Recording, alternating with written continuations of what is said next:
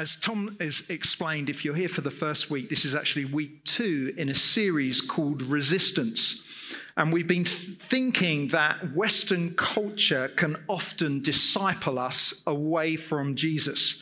It sometimes pulls us away from Jesus' kingdom values. So I want you to think of the life we all live in terms of a river with a strong current and that current is pulling in a certain direction. It, you never stand still in the river. And we need wisdoms as people of faith to know when to fight the current and when to let the current take us where God wants us to go. Amen? That's what we need to do as we think about the world that we live in. And so this series is trying to identify particular values in Western culture that can be destructive and dangerous for the Christian. And I want to help move us towards seeing a life where Jesus is king and kingdom values gets expressed in our life. So we're on that journey together. And today, as Tom said, we're doing secularism to faith. And we're looking at a story from the Bible that involves a golden statue, a furnace, and a burning rope. And you find it in Daniel chapter 3. Paul is going to come up and read this to you. But just to set the scene, uh, come up, Paula. Uh, it's going to be on the screen. But uh, the, come and stand next to me. The nation of Israel is in exile. So this reading is from 600 years before Jesus is born. And the Israelites have been forcibly removed from their homeland. And the king in Babylon has got an agenda. He wants to rid all the peoples that have come into his city, he wants to rid them of their gods and build a statue of himself. And despite warnings in the previous two chapters of the book of Daniel for Nebuchadnezzar not to do that, he goes ahead anyway. Uh, he's getting rid of God and Paul is going to pick up the story for us. King Nebuchadnezzar made an image of gold, 60 cubits high and 6 cubits wide, and he set it up on the plain of Dura in the province of Babylon. He then summoned the satraps, prefects, governors, advisors, treasurers, judges, magistrates, and all the other provincial officials to come to the dedication of the image that he'd set up.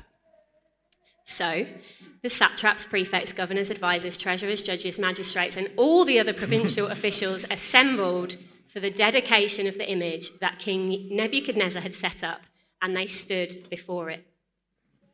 Then the herald loudly proclaimed, Nations and peoples of every language, this is what you are commanded to do.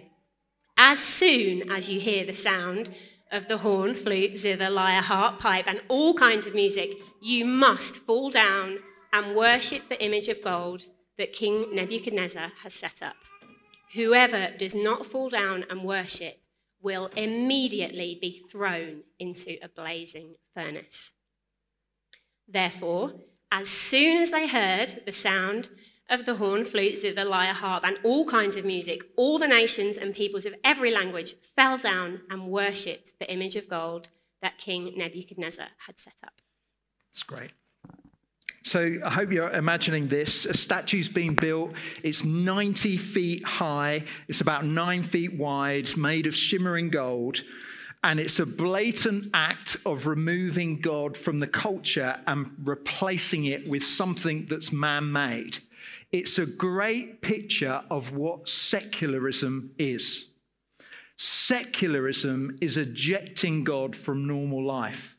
It's casting God out and it's replacing God with mankind and our achievements. And we live today in a secular society. So, what exactly is secular society, and why, as Christians, should we just be wary of it? Well, pastor and author Jon Tyson helpfully gives us four movements that secularism makes for Christianity. Number one, it moves it from the center to the fringe. So, cities used to be built with churches right at the center, but no more really does the church have any influence in culture. As His Majesty Charles III was proclaimed king, and if you know this, but MPs across all parties pledged their allegiance before God, But several, including the leader of the opposition, amongst others, chose not to swear on the Bible, but made a secular solemn affirmation instead. When you see that stuff happening, that is secularism's influence, moving Christianity from the center to the fringe. Secondly, it moves Christianity from public to private. So it separates faith into private and public spaces, which means you can't talk anymore about your faith in the workplace or let it impact decision making or uh, talk about it with any degree of importance. Former Downing Street spin doctor, Dr. Alastair Campbell is famous for saying, We don't do God, when the then Prime Minister Tony Blair was asked about his faith. Privatized faith is tolerated as, so, as long as it doesn't challenge or impact public faith. So any sort of spirituality of work is seen as unprofessional and unacceptable. Everyone with me so far? Thirdly, it moves from strange to threat. So Christian faith is strange, and for the outsider, it's peculiar. But in secularism, any strong faith becomes not just irrelevant, but also extreme. So our faith becomes the root of the problems in the world. Offering to pray for someone can actually be quite offensive these days. And uh, for some, it's the cause of you losing your job. And then lastly, there's a move from tolerance to penalization. So churches have lost their place in society and they've lost the sort of support and protection they would have naturally got. It's been withdrawn, and sometimes people of faith are marginalized and sometimes even persecuted for what they believe. And the result of those movements that happens in secular society is pressure and fear for the Christian.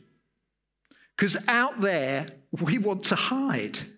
We're fearful of either causing offense or being attacked. We're on the back foot. We tend to retreat, and our anxiety levels increase.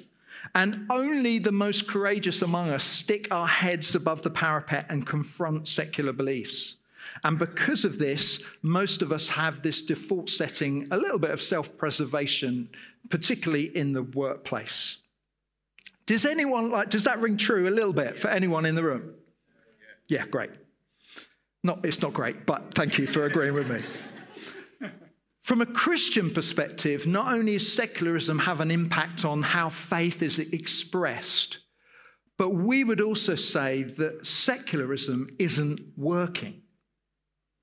Why is it not working? Well, anything that doesn't have God at the center doesn't fulfill the true longings of human hearts.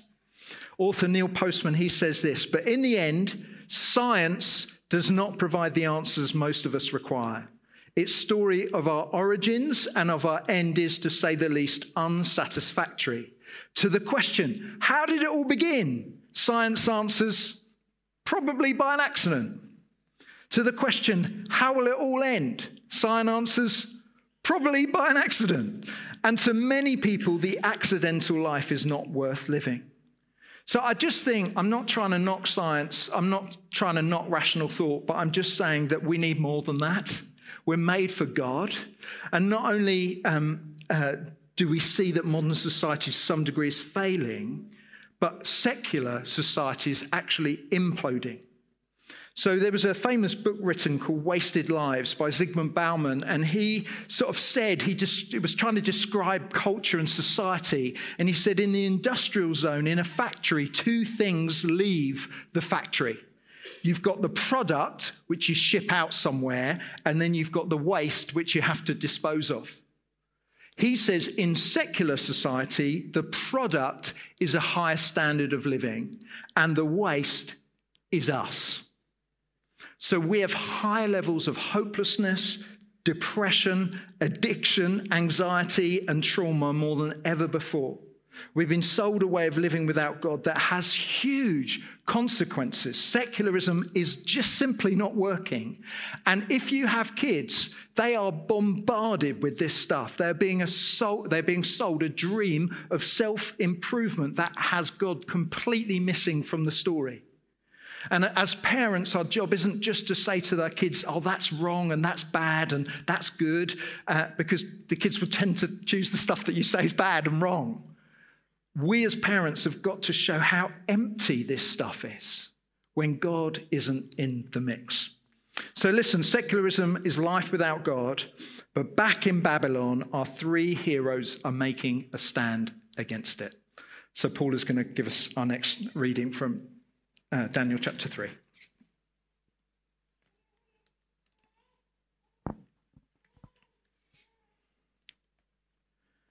Um, Furious with rage. yeah, got it. Um, furious with rage, Nebuchadnezzar summoned Shadrach, Meshach, and Abednego. So these men were brought before the king, and Nebuchadnezzar said to them, Is it true, Shadrach, Meshach, and Abednego, that you do not serve my gods or worship the image of gold I've set up? Now, when you hear the sound of the horn, flute, zither, lyre, harp, pipe, and all kinds of music, if you're ready to fall down and worship the image I made, very good. But if you do not worship it, you will be thrown immediately into a blazing furnace. And then what God will be able to rescue you from my hand? Shadrach, Meshach, and Abednego replied to him King Nebuchadnezzar, we do not need to defend ourselves before you in this matter. If we're thrown into the blazing furnace, the God we serve is able to deliver us from it, and he will deliver us from your majesty's hand. But even if he does not, we want you to know, your majesty, that we will not serve your gods or worship the image of gold you've set up. So Nebuchadnezzar threatens them with death if they don't give up on God. And he, in fact, mocks the God of Israel. He says, What God will be able to rescue you from my hand in verse 15? He sees them as helpless and without a choice, but they stubbornly refuse to compromise. And so I read this, I'm like, How, how did they do that? Well, it seems that they are putting their confidence not in personal deliverance, but this bigger, broader purpose of the deliverance of Israel, the nation.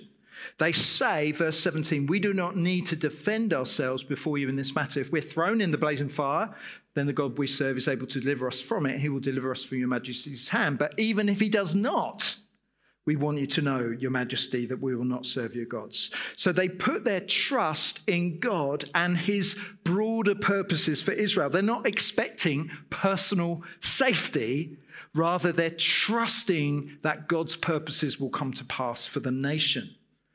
That is amazing. They are realizing they have got a very small part to play in a big plan for God to actually save the nation and the world. And so you can only wonder for these three all the little decisions they made in their lives so that when this moment comes, they're able to choose wisely. They may get burned up in the fire, but staying true to God, acting with integrity at great cost by trusting in sovereign purposes is more important to them. It's better to be with God and be dead than to live without him. Living for King Jesus in secularistic society is costly because the lie that secularism offers is to do with improving your standard of living or your well being without Jesus being king. So, secularism, if you like, is selling you the kingdom without a king. So, secularism, it promises us fulfillment and advance and growth and peace and reconciliation and comfort, which are all things we see in God's kingdom, but without anyone having to actually worship King Jesus. And on top of that, there's this growing sense of hostility towards anyone who would even suggest that a person should submit their lives to another beside themselves. So, look, modern culture believes that we should all be flourishing. But it's too much for that to happen at the cost of our independence. So, love, innovation, unity, prosperity are all the great ideas of secularism. However, if those benefits come with the authority of God, the resounding response is no thanks. It's a kingdom without a king. Our culture doesn't seem to grasp that a kingdom without the king isn't a great kingdom remotely capable of love and innovation and unity and prosperity that we crave. We cannot have the benefits without the benefactor, who is King Jesus. We only find our lives when we submit our lives to Jesus and his rule and reign. And there's a great irony to this, we understand. But let me ask you is Jesus king of your life? Like for me, when I do this exercise, is Jesus truly king? I imagine like a big circle, and everything in my life is within the circle. So my job and my family and the stuff that's precious to me, my kids, they're all within this big circle, and there is a chair or a throne that is on, in the middle. And I regularly ask myself, who is sat on the throne? And it's really tempting for other people to be sat on the throne. It's really tempting for me to be sat on the throne. But the way we fight as Christians against secularism is making sure Jesus Christ is on the throne. Jesus boldly says this in John 10 The thief comes only to steal, kill, and destroy, but I have come that they may have life and have it to the full. Life to the full when? When he is in charge. Living the Jesus way is the most life giving life when He is in charge, when He is King. Amen? Amen. So, like the three facing a furnace, it requires faith to believe beyond what we see in front of us and embrace this truth. It often means sacrifice, it means risking being marginalized and misunderstood. But I wonder where you need to exert your faith muscle right now for Jesus to be king. Where are you tempted to not have Jesus King? So, in life, like, do you spend your days with the real knowledge that Jesus is ultimately in charge, or do you just go about your life in the way that I guess life takes us? I, I spoke to a young person just recently fantastic person, absolutely love them to bits. They're someone in our church community that we would all look to and say, they're great. But I asked them about their future, and it's a really interesting thing. They said, Well, you know, we're here in Leeds for a few years, then we're off to London. We want to live the London life and, you know, get an upgrade in job and just enjoying life. And I, we, we said to them, like, is that something Jesus wants for you? And I think they were so blown away that that was even a consideration because for them and their whole friendship group, that's just where the current takes you. You work for a bit in Leeds and then you go to London and you enjoy the London life for a while. And like, please hear me. For some of you, you're meant to go to London or you're meant to go to another city, and we have the privilege of sending you but we only want to send you if that's where Jesus wants you to go, because he's ultimately on the throne. For them to consider, well, perhaps Jesus wants you here, or he wants some, something else. He perhaps wants you to invest in the church community that's invested in you. He perhaps wants you to reach your uh, work colleagues, but that's going to take years for trust to develop. So you need to stay in the same workplace. Whatever it is. For me, it was just suddenly an eye opening moment that this really great person has not even considered big life choices under the rule and reign of Jesus. For me, the way in which secularism really invades my life is like I, I, I, enjoy being loving and kind and generous, but it's really easy for me in my neighborhood or with other friends that don't go to church to just be the nice guy and not attribute my niceness to King Jesus. So I look pretty good at the end of it. I look generous, I look kind, I look thoughtful. And my temptation is to not make the link for people that I do this because Jesus is kind to me and compassionate to me, and that flows out to the world. I wonder what it is for you, where you need to fight for the rulership of Jesus in your life and where the current is taking you away and you need to make a stand. So, will you stand your ground or capitulate? Well, let's see in our final installment what happens to the three.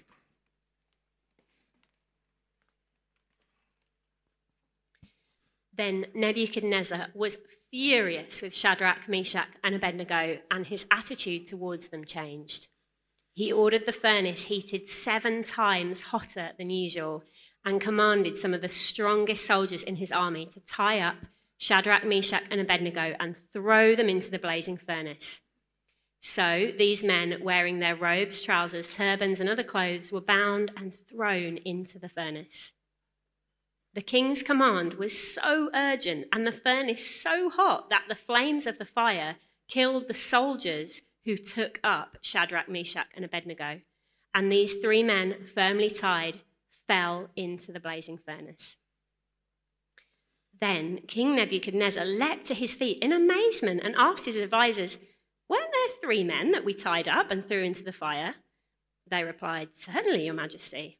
He said, Look, I see four men walking around in the fire, unbound and unharmed, and the fourth looks like a son of the gods. Nebuchadnezzar approached the opening of the blazing furnace and shouted, Shadrach, Meshach, Abednego, servants of the Most High God, come out, come here. So Shadrach, Meshach, and Abednego came out of the fire, and the satraps, prefects, governors, and royal advisers crowded around them. They saw that the fire had not harmed their bodies, nor was a hair of their head singed, their robes were not scorched, and there was no smell of fire on them. Then Nebuchadnezzar said, Praise be to the God of Shadrach, Meshach, and Abednego, who sent his angel and rescued his servants. They trusted in him and defied the king's command, and were willing to give up their lives rather than serve or worship any God except their own God. Therefore, I decree that the people of any nation or language who say anything against the God of Shadrach, Meshach, and Abednego be cut into pieces and their houses be turned into piles of rubble for no other God can save in this way. Hmm. So, in the middle of the fire, there is a fourth person. And most Bible commentators would agree this is a theophany. So, this is where we find Jesus of the New Testament make an appearance in the Old Testament. Jesus is with them. Jesus is in the fire. Jesus is at the center and he's protecting and comforting and responding to faith. The only thing that burns are the ropes that bind them. The prophet Isaiah explains what's happening. Isaiah 43 Do not fear, for I have redeemed you. I have summoned you by name. You are mine. When you pass through the waters, I will be with you. And when you pass through the rivers, I will not sweep over you. And when you walk through the fire, you will not be burnt. The flames will not set you ablaze. So, listen, we have said that secularism is replacing God at the center of things with man. Secular humanism is a faith based system, i.e., it's a religion that believes the material world is all that exists and that you can have a kingdom without a king. They do not believe in a supernatural God. The answer to the challenge of secularism is a living community that acts and believes and practices the presence of God at its center. God's ultimate answer, in fact, to secularism was to send Jesus into the fire.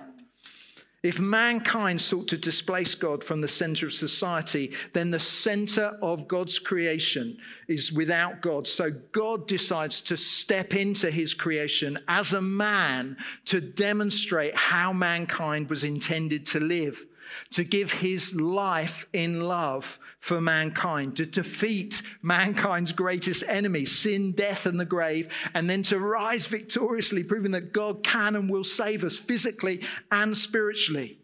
Jesus, if you don't know him yet, is the most compelling person who's ever lived.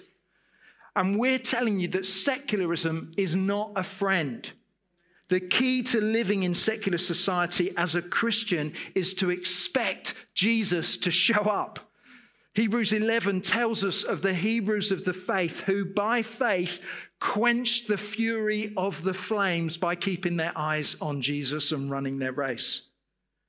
So, I want to finish with this. What are the practices that keep Jesus at the center of our lives when the current is sort of pushing him out? Well, I could talk about your devotional time and the importance of spending time with Jesus each day.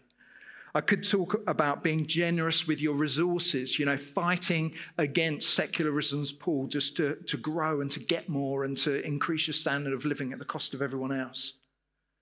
But I want to talk to you just in closing about practicing the presence of God. Why don't you just turn to the person next to you and in your best preaching voice say, practicing the presence of God? I don't quite know what that voice sounds like, but well done for saying it. So, that expression, practicing the presence of God, I guess it comes from a book written by Brother Lawrence several hundred years ago. And for me, practicing the presence of God whenever possible is a conscious thankful awareness of God's presence. No matter what you're doing, it's a conscious, conscious thankful uh, awareness of God's presence. It involves meditating on the Bible, God's word. It, remain, it, it, includes remembering to give praise and thanks. It even includes lament and grief that's expressed to God. But uh, uh, I've been a Christian about 30 years. I know I don't look old enough for that, but about 30 years now.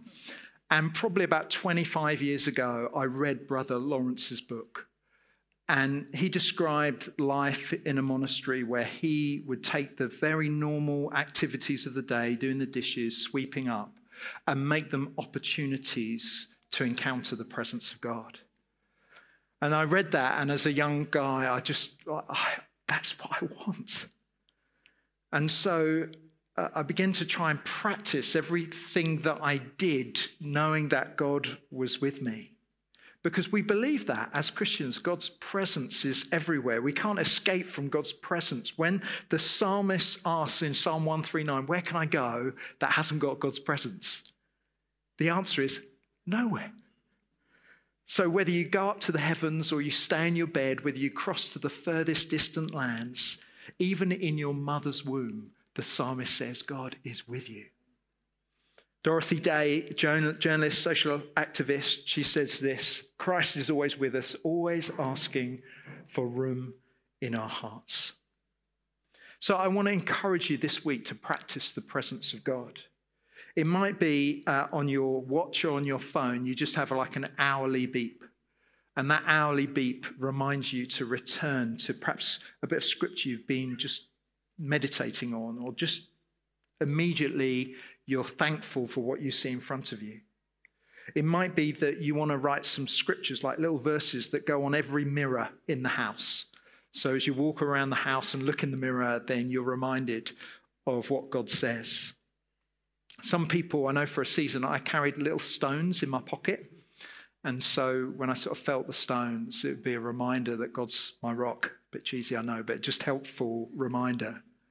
It might be that you want to make your daily tasks, like all of us, as to brush our teeth and uh, hopefully, most of us brush our teeth every day and wash up and load the dishwasher, whatever it is. And it takes some intentionality but a place to start is say, I'm going to do that task with God, aware of his presence. And you make a start from there. For me, um, uh, uh, the thing I've tried to cultivate in the last 25 years is thankfulness. So it is an automatic response now. When I open my door to leave my house, I, I just tend to see stuff and I'm like, God, thank you for that wonderful tree. Thank you for this place that you've given me to live. Thank you for this car. You know, whatever I see in front of me, I've just, it's quite an automatic thing that I do. And that is the idea that it's practicing the presence of God. So we're training, we're learning together how to get the presence of God, an awareness of the presence of God in all of life. How do you fight secularism? Well, make everything spiritual. And these two things will happen if you practice the presence of God. Number one, uh, this is not on the screen, it will cancel out the sacred secular divide that exists in culture. So, you know, there's stuff that's godly and there's stuff that God's not in. Stuff, some stuff's sacred, some stuff is secular. As Christians, we don't believe in that at all. Like, all of it is God's. And so, listen, you can do most things, any secular thing, to, to within a few limits, most secular things done in a holy way becomes worship very quickly and easily. Like most stuff that you do in life, if you do it in a holy way, it becomes worship. The Apostle Paul says this, Colossians 3 whatever you do, work at it with all your heart as working for the Lord, not for human masters, since you know that you will receive an inheritance from the Lord as a reward. It is the Lord Christ you're serving.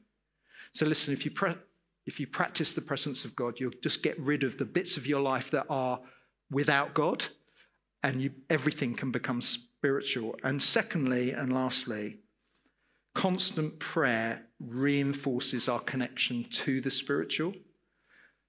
So, I guess if you are practicing the presence of God, then in you is a, a, bit more of an awareness for the presence of God to make a difference, to pursue healing of those in your family and those around you, to be open to the prophetic, to the miraculous, all in the name of Jesus.